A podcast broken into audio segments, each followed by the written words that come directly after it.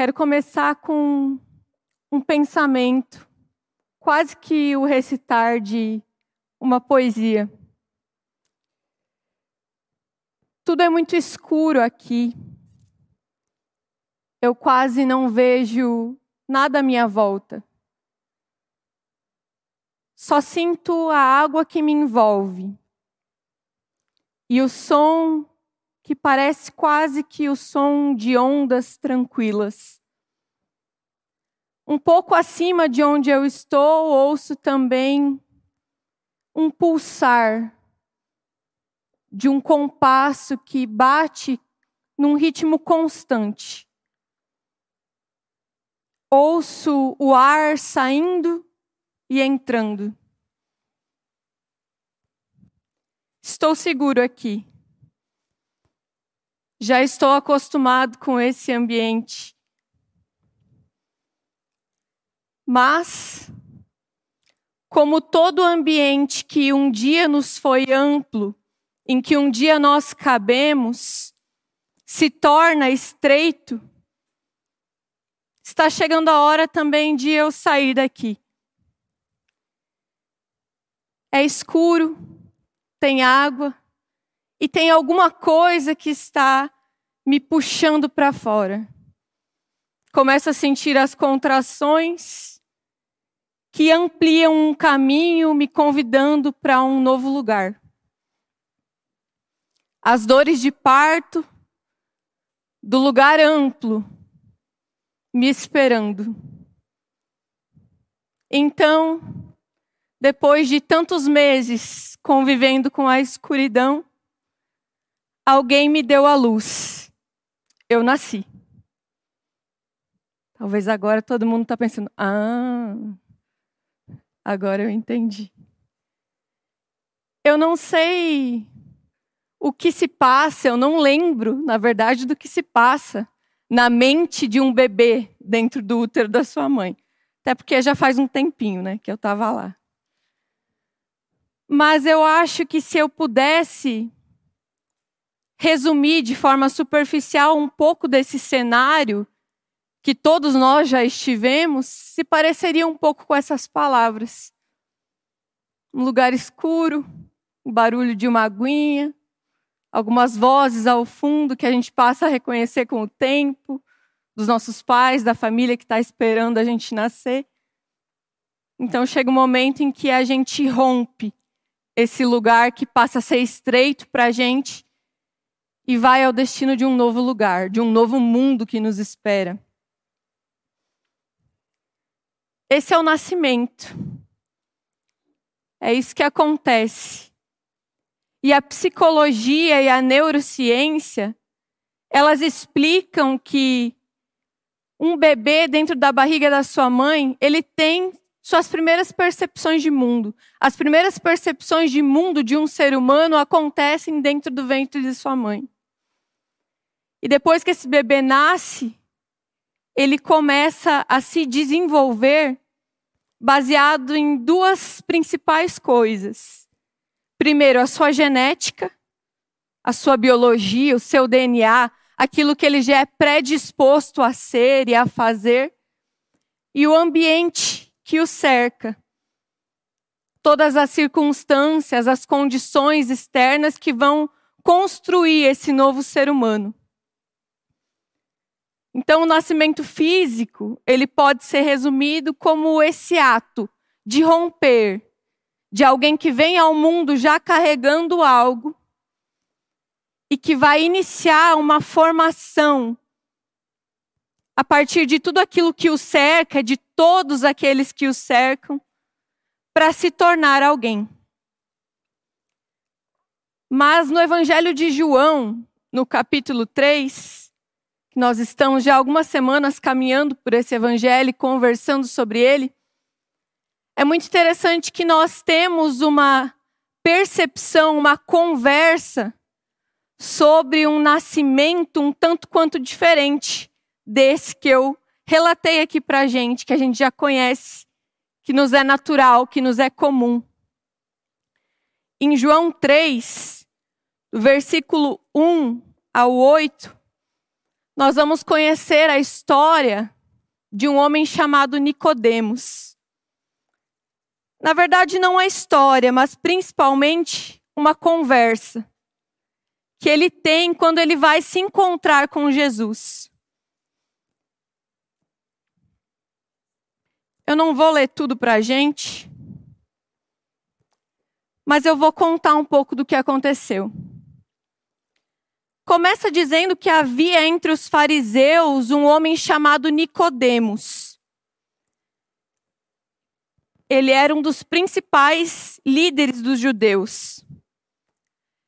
Então ele ouviu falar sobre Jesus, aquilo chamou a atenção dele, porque Jesus começou a se tornar famoso pelos seus sinais e maravilhas. Então aquele fariseu, aquele líder religioso, tendo ouvido falar sobre Jesus, decide ir ao encontro dele. Então, em uma noite, ele vai se encontrar com Jesus carregando uma angústia no seu coração, um anseio. E ele chega até ele à noite, porque se ele fosse de dia, ele tinha muito medo, muita vergonha do que as outras pessoas e principalmente do que os outros fariseus iriam pensar sobre ele. Então ele vai até Jesus à noite e ele chega dizendo assim: Mestre, nós sabemos que o que você ensina é da parte de Deus porque ninguém poderia fazer esses sinais milagrosos que tu fazes se Deus não fosse com ele. Jesus então responde para Nicodemos: Em verdade eu te digo que quem não nascer de novo não pode ver o reino de Deus. E a gente precisa entender, a primeira coisa que a gente precisa entender sobre esse texto é que essa é uma conversa bem enigmática cheia de símbolos e mistérios que a gente, lendo, às vezes não consegue entender porque é uma conversa entre dois mestres. Dois mestres que eles têm todo um pano de fundo de uma tradição, de um conhecimento profundo da Torá, de um contexto judaico que eles conheciam e viviam muito bem. Então, para a gente, soa tudo muito enigmático. Mas o que eu entendo dessa primeira parte é que Nicodemos chega até Jesus como quem diz: Jesus, eu acho que eu já entendi tudo. Eu acho que eu já sei quem é você. Eu acho que eu entendi quem você é porque olha só esses milagres que você está fazendo. Você veio nos ensinar sobre Deus, da parte de Deus, porque, nossa, você é muito poderoso, Deus está com você, você opera todos esses sinais, maravilhas. E Jesus responde ele quase que como quem diz: Não, Nicodemos, você não entendeu. Porque para entender de verdade, para reconhecer, para ver o reino de Deus, primeiro você precisa nascer de novo. Então, diante disso, Nicodemos já pensou no mais óbvio, essa forma natural que nós acabamos de descrever aqui, mas Jesus, como eu, sendo um homem velho, vou voltar lá para o útero da minha mãe e nascer de novo? Por acaso é disso que você está falando? Do que é que você está falando? Que história é essa de nascer de novo? Então Jesus responde: Em verdade, em verdade, eu te digo que aquele que não nascer da água e do espírito não pode entrar no reino de Deus. Pois o que é nascido da carne é carne, mas o que é nascido do espírito é espírito. O ser humano só pode dar luz à vida humana, mas é só o espírito que dá a luz à vida espiritual. Enigmático.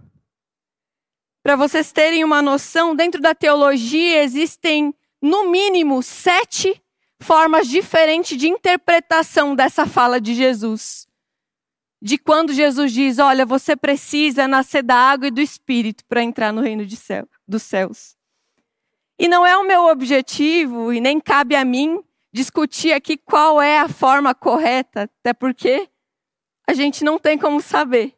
A gente só pode interpretar. Então, o que eu quero fazer hoje na nossa conversa é trazer mais uma das formas de interpretar. esse momento e esse diálogo entre Jesus e Nicodemos.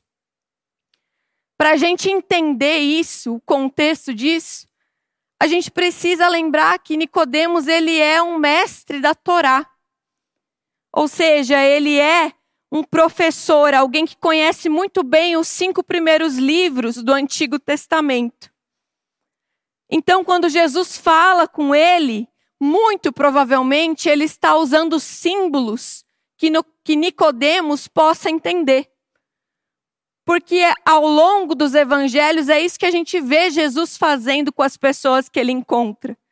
Se ele conversa com uma dona de casa da época, uma mãe de família, ele fala: olha, o reino de Deus é como o fermento de um bolo. Se ele fala com alguém que trabalha nos campos, ele diz: olha, um homem saiu a semear. Jesus se insere no contexto das pessoas para tornar compreensível a mensagem dele. Então, quando ele fala aqui com Nicodemos, é muito provável que ele esteja falando em uma linguagem que para mim e para você parece estranha, mas que muito provavelmente Nicodemos sabia do que ele estava falando. Ele utiliza de símbolos que não eram estranhos à vida de Nicodemos. E ele utiliza de símbolos do Antigo Testamento, do Pentateuco, daquilo que Nicodemos dominava. Até porque alguns versículos adiante, se a gente continuar lendo, a gente vai ver que Jesus diz assim: Como assim você é mestre da lei, você é mestre em Israel e você não entendeu o que eu estou falando? Sugerindo que Jesus estava falando de algo que ele conhecia. E Jesus utiliza de dois símbolos, dizendo: Você precisa nascer de novo da água e do espírito. E a primeira vez que nós vemos a menção dessas duas palavras, desses dois símbolos juntos na Torá, é em Gênesis. Gênesis capítulo 1. E coincidentemente ou não, Gênesis significa origem, geração, nascimento. Em Gênesis capítulo 1, quando a Bíblia começa a nos relatar a criação do mundo, ela diz: no princípio, a terra era sem forma e vazia, e a escuridão pairava, cobria a face do abismo, e o Espírito de Deus pairava sobre as águas. Então disse Deus: haja luz. Imagina esse cenário comigo. Um lugar escuro, sem forma e vazio, coberto de água, e o Espírito de Deus pairando sobre esse lugar. Parece familiar com algo que a gente acabou de conversar? Escuridão, água e o Espírito gerando vida, assim como o ventre de uma mãe gerando um filho. O Espírito ali estava gerando o mundo, dando luz a tudo que nós conhecemos. Haja luz, e deu à luz a existência do mundo que nós conhecemos. Então não é à toa, não é coincidência que Jesus, quando fala para Nicodemos que ele precisa nascer de novo, a sua fala está totalmente contextualizada em um momento em que ele fala também sobre o reino de Deus. Jesus fala: você precisa nascer de novo se você quiser ver o reino de Deus. Você precisa nascer de novo se você quiser entrar no reino de Deus. Porque o que Nicodemos não entendeu é que Jesus não era simplesmente um profeta ou um cara poderoso que estava operando sinais e maravilhas e milagres. Jesus não era simplesmente alguém que veio libertar o povo judeu do Império de Roma e devolver o trono para Israel. Não. Jesus veio para formar um novo mundo. Assim como o Pai em Gênesis assim como toda a Trindade em Gênesis estava criando o mundo, O que Jesus está dizendo nas entrelinhas aqui é: Nicodemos, você não está entendendo. Que eu não vim aqui só para fazer uns milagres que vocês acham bacana acompanhar, que hoje em dia, nos nossos dias, que vocês achariam instagramável, que todo mundo curtiria, compartilharia. Eu não vim só para fazer isso, eu também não vim para ser o rei, o governante de um só povo, para entregar o domínio a um só povo tirando a opressão de Roma para entregar para o povo judeu, tornando o oprimido em um novo opressor, não é isso. Eu vim para criar um novo mundo. Eu vim para, assim como meu pai, em Gênesis, trazer luz à escuridão, trazer forma ao que estava vazio e soprar novamente o Espírito sobre a humanidade. Porque em Gênesis 2, o texto nos diz que Deus formou o homem do pó da terra e soprou sobre as suas narinas o fôlego de vida. Que no significado original da palavra também nós vamos ver que significa espírito. Deus pega o homem formado do pó, sopra o seu espírito sobre ele e ele se torna uma alma vivente. A vida passa a pulsar dentro dele, vida de Deus. Jesus está dizendo: Eu vim fazer isso. Eu vim devolver a vida de Deus soprada sobre vocês. E só quem nascer de novo pode entender o que eu estou fazendo. Só quem o Espírito gerar pode, dentro desse ventre de Deus, sendo gerado por Deus, pode ter olhos para enxergar esse mundo, pode ter a percepção do mundo que eu estou criando. É isso que nós podemos ver nas entrelinhas Jesus falando para Nicodemos porque ele começa a falar sobre o reino de Deus. E mais adiante ele fala o tanto que Deus amou o mundo e enviou o seu filho, não para condenar, mas para salvar. O convite de Jesus a Nicodemos talvez o surpreenda porque ele era um fariseu. Ele era um mestre da lei. Nicodemos era um professor do sinédrio, ou seja, ele era um cara irrepreensível. Ele era um cara que podia se considerar já santificado o suficiente, se fosse nos termos de seguir a lei, de fazer o que é certo. Mas diante de Jesus, o que ele ouve é Nicodemos, não se surpreenda quando eu digo que você tem que nascer de novo. E ele fala depois assim: o vento sopra onde quer. Muitas vezes nós podemos também ter esse estereótipo, essa visão na nossa mente de não, ele não precisava nascer de novo, ou não, eu não preciso nascer de novo, eu não preciso repensar os meus conceitos, porque eu já sou um mestre da lei. Eu já conheço a palavra de Deus. Jesus, eu já sei que você veio de Deus. Eu sei que você tem a nos ensinar, olha quantos milagres você faz. Mas o que Jesus pra, diz para Nicodemos é: não considere como garantido que você vai entrar no reino por conhecer a lei, porque é preciso que você nasça de novo. É preciso que você tenha um novo coração, novos olhos para enxergar a vida, novos olhos para enxergar o mundo. Isso me lembra do texto de Ezequiel, que diz assim: Então eu aspergirei água pura sobre vocês e vocês ficarão purificados. Eu vos darei um coração novo e porei em vocês um espírito novo. Tirarei de vocês o coração de pedra e vos darei um coração de carne. Esse é o novo nascimento. Uma mudança de coração, uma mudança de mente, um abrir de olhos para enxergar um novo mundo que Jesus veio trazer. Não apenas para um povo, não apenas para uma classe, não apenas para uma raça, mas para o mundo todo. Jesus nos deu um novo coração.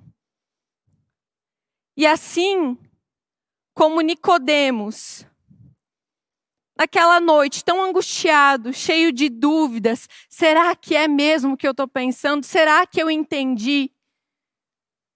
Será que ele é mesmo quem eu penso que ele é? Ele chega diante de Jesus e ele apresenta o seu coração e ouve de Jesus o que Jesus tem a dizer para ele. Assim como Nicodemos, nós também eu penso que quando nós chegamos diante de Jesus, com nossas angústias, com nossas dúvidas, querendo ouvir o que Ele tem a nos dizer, o que Ele nos diz é: nasça de novo. Jesus, eu tô com um problema no meu casamento. Nasça de novo. Jesus, eu não consigo deixar de fazer isso, eu não consigo largar esses vícios, esses problemas, essas fraquezas. Nasça de novo. Jesus, mas eu não consigo fazer o que eu devia fazer, o que eu gostaria de fazer. Nasça de novo. O convite do Evangelho é um convite a nós nascermos de novo todos os dias.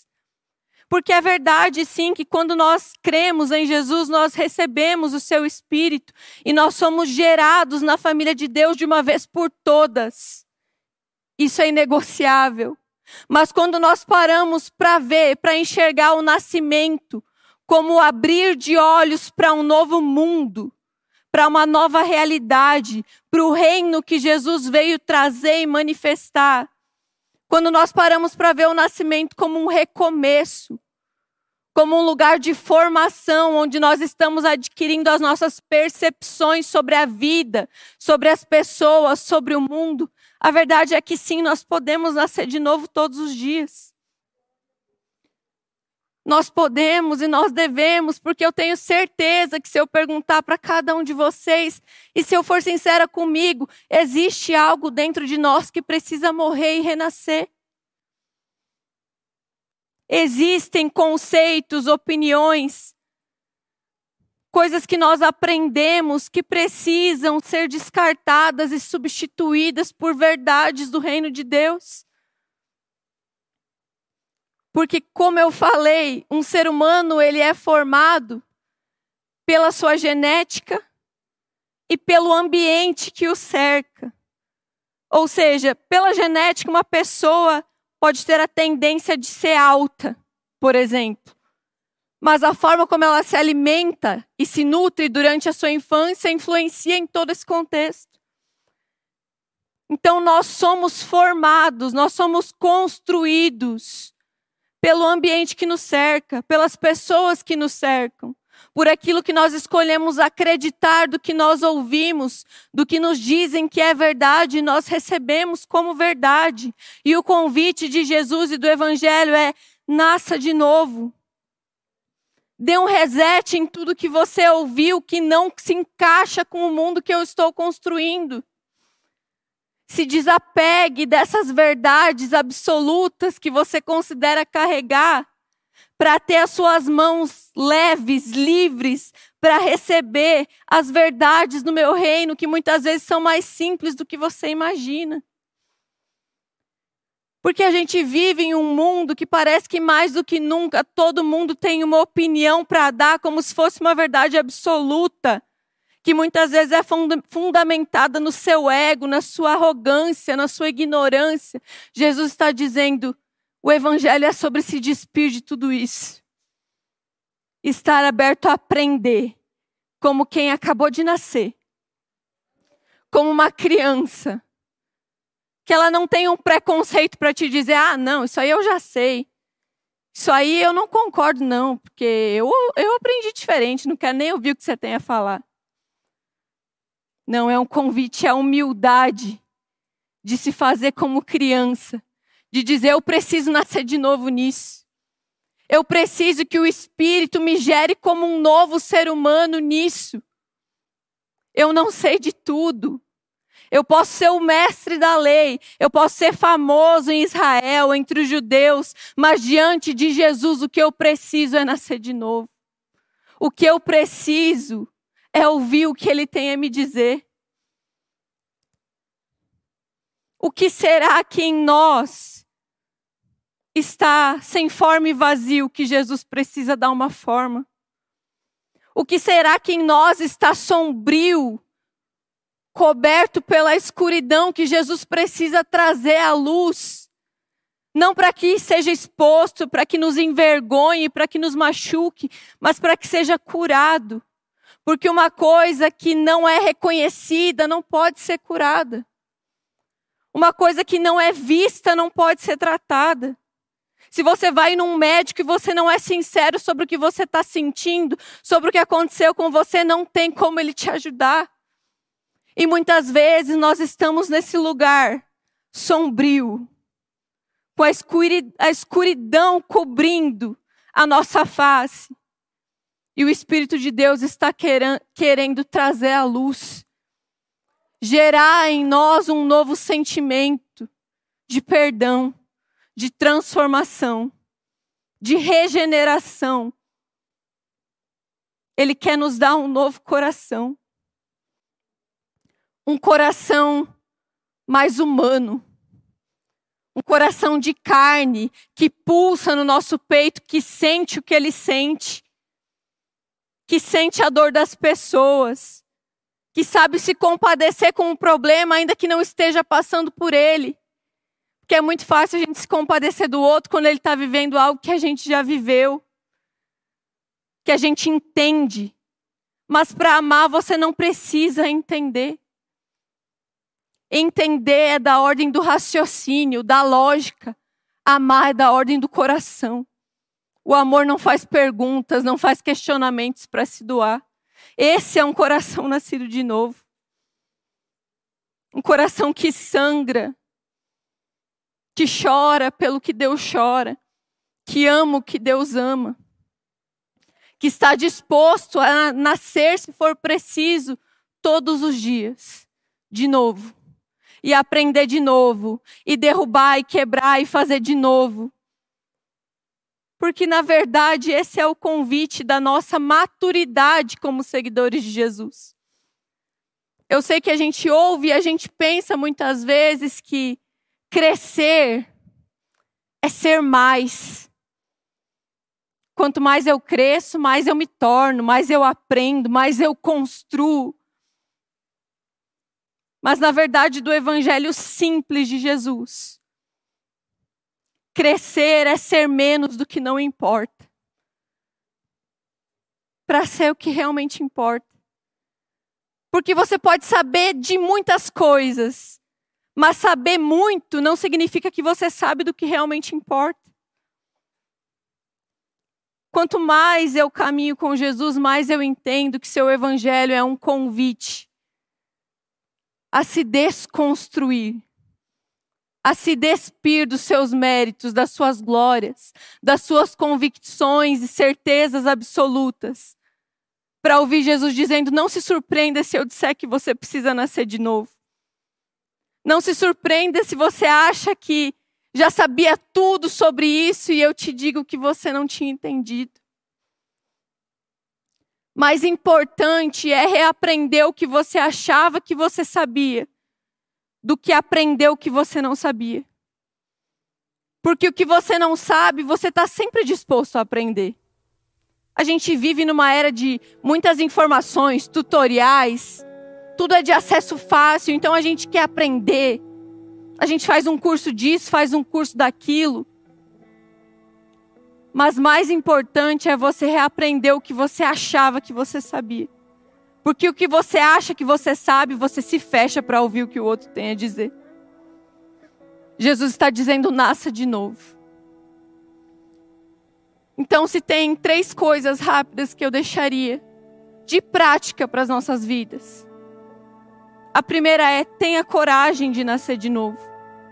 Tenha coragem de recomeçar, de mudar de ideia, de dizer que você não sabe, de assumir que você está aprendendo e reaprendendo, de se despir das suas vestes de mestre da lei, de sacerdote, de sabe tudo. Diante de Jesus, todas essas vestes caem ao chão. Nós somos todos aprendizes no caminho do amor, no caminho do reino de Deus que nos convida a sermos melhores todos os dias. Então deixe o Espírito soprar sobre você. Deixe o Espírito gerar você como um ser humano melhor. Quebre o seu coração de pedra. Receber um novo nascimento é receber um novo coração. Um teólogo diz que a regeneração não é como uma reforma. Porque a regeneração do Evangelho que o Espírito nos propõe é a produção de uma nova vida, enquanto a reforma é só um ajuste da antiga. Nós estamos nesse caminho, então tenha coragem de nascer de novo. No que quer que você precise nascer de novo hoje. No que quer que você precise mudar a sua mente hoje. Jesus é manso e humilde e ele está pronto para te ensinar através do seu espírito. A segunda coisa é: saiba que ninguém cresce sozinho. Porque é verdade que é necessário nascer de novo, mas também é verdade que todo mundo que nasce precisa crescer. Mas ninguém cresce sozinho. Um bebê, ele aprende a andar, ele aprende a falar, porque ele tem a quem imitar. Ele aprende a falar ouvindo seus pais falarem. Ele aprende a andar porque vê alguém andando. O novo nascimento no reino de Deus não é diferente. Caminhe com pessoas que você possa imitar, que possam te ensinar, que possam segurar a sua mão enquanto você dá os seus primeiros passos nessa nova caminhada. E eu não estou falando aqui de nova caminhada como se você tivesse se convertido agora, você não conhecia Jesus, mas todos os dias nós estamos em uma nova caminhada em alguma coisa, em alguma área da nossa vida em algum tópico, algum tema que a gente precisou quebrar e fazer tudo de novo. Então deixe o corpo de Cristo ensinar você. Deixe o corpo de Cristo ensinar você a falar. Deixe o corpo de Cristo ensinar você a andar. Deixe o corpo de Cristo ensinar você a sentir, a nomear os seus sentimentos. Porque uma criança muitas vezes sente, chora e sofre porque ela não sabe dar nome o que ela está sentindo, ela esperneia. E nós não somos muito diferentes. A gente só esperneia de uma forma um pouco mais contida. Mas deixe que o corpo de Cristo, que o Evangelho te ensine a sentir, a dar nome, a dar destino aos seus sentimentos. Que você domine sobre eles e não seja dominado por eles. Mas para isso você não pode andar sozinho. Então saiba que ninguém cresce sozinho. E segure a mão de alguém que seja o corpo de Cristo para você. Seja um amigo espiritual de caminhada com você. E por último, não tenha vergonha em reaprender. Aprenda a desaprender, sabendo que isso faz parte de crescer, de ser humano de nascer de novo.